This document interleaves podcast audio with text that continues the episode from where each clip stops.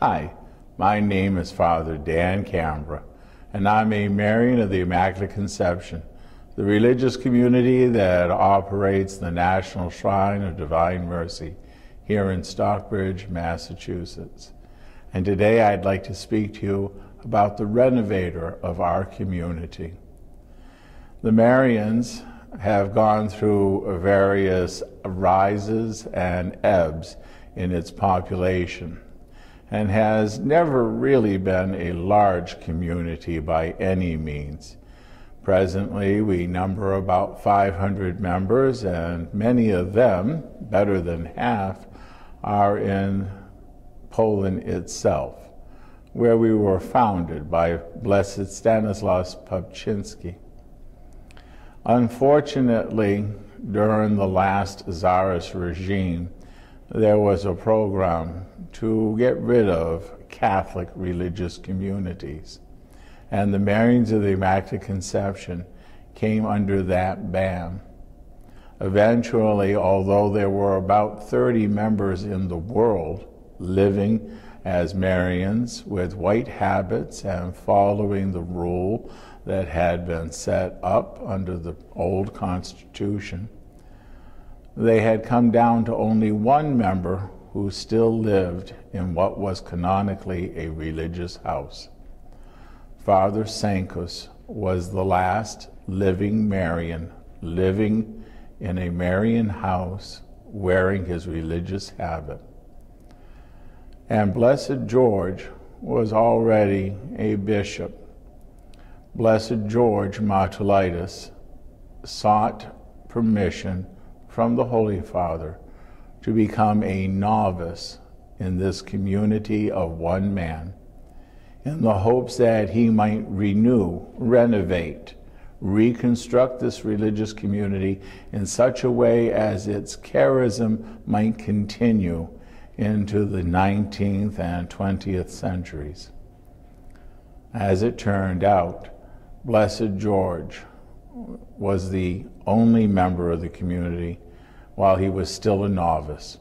Father Sankus went on to his final reward.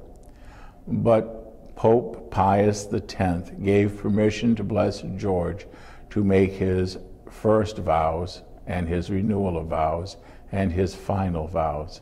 And Blessed George, in turn, received other members, both of the Western as well as Eastern rites of the Catholic Church.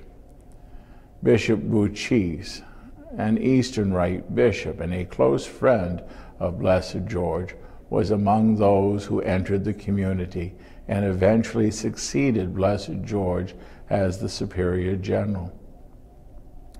Blessed George, in his renovation of the religious community, was the one who was responsible for getting permission from Pope Pius X to become the first religious community to give up their religious garb, their distinctive white habit, which symbolized and made manifest their devotion to the Immaculate Conception.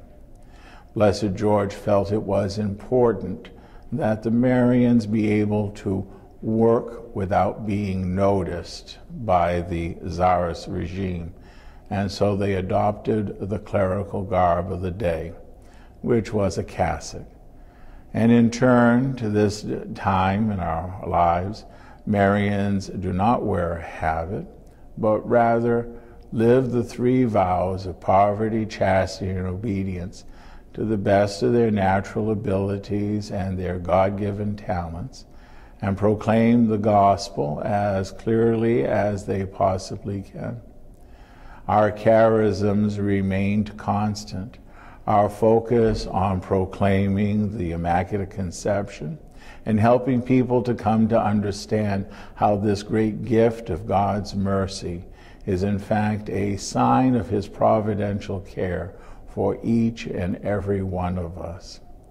We also are the first religious community of men to have as their charism praying for the dead. Blessed George, realized that the Marians had given him wonderful instruction when he was a young boy, when he was growing up and when he was being educated by them. And he desired to maintain the, the charisms of the community, but in a newer format, one that would survive the, the czarist regime that was oppressing them. He also had some difficulties from within. There was the constant ethnic fighting between the Lithuanians and the Poles, but he was able to rise above that and very often brought about a sense of community amongst them.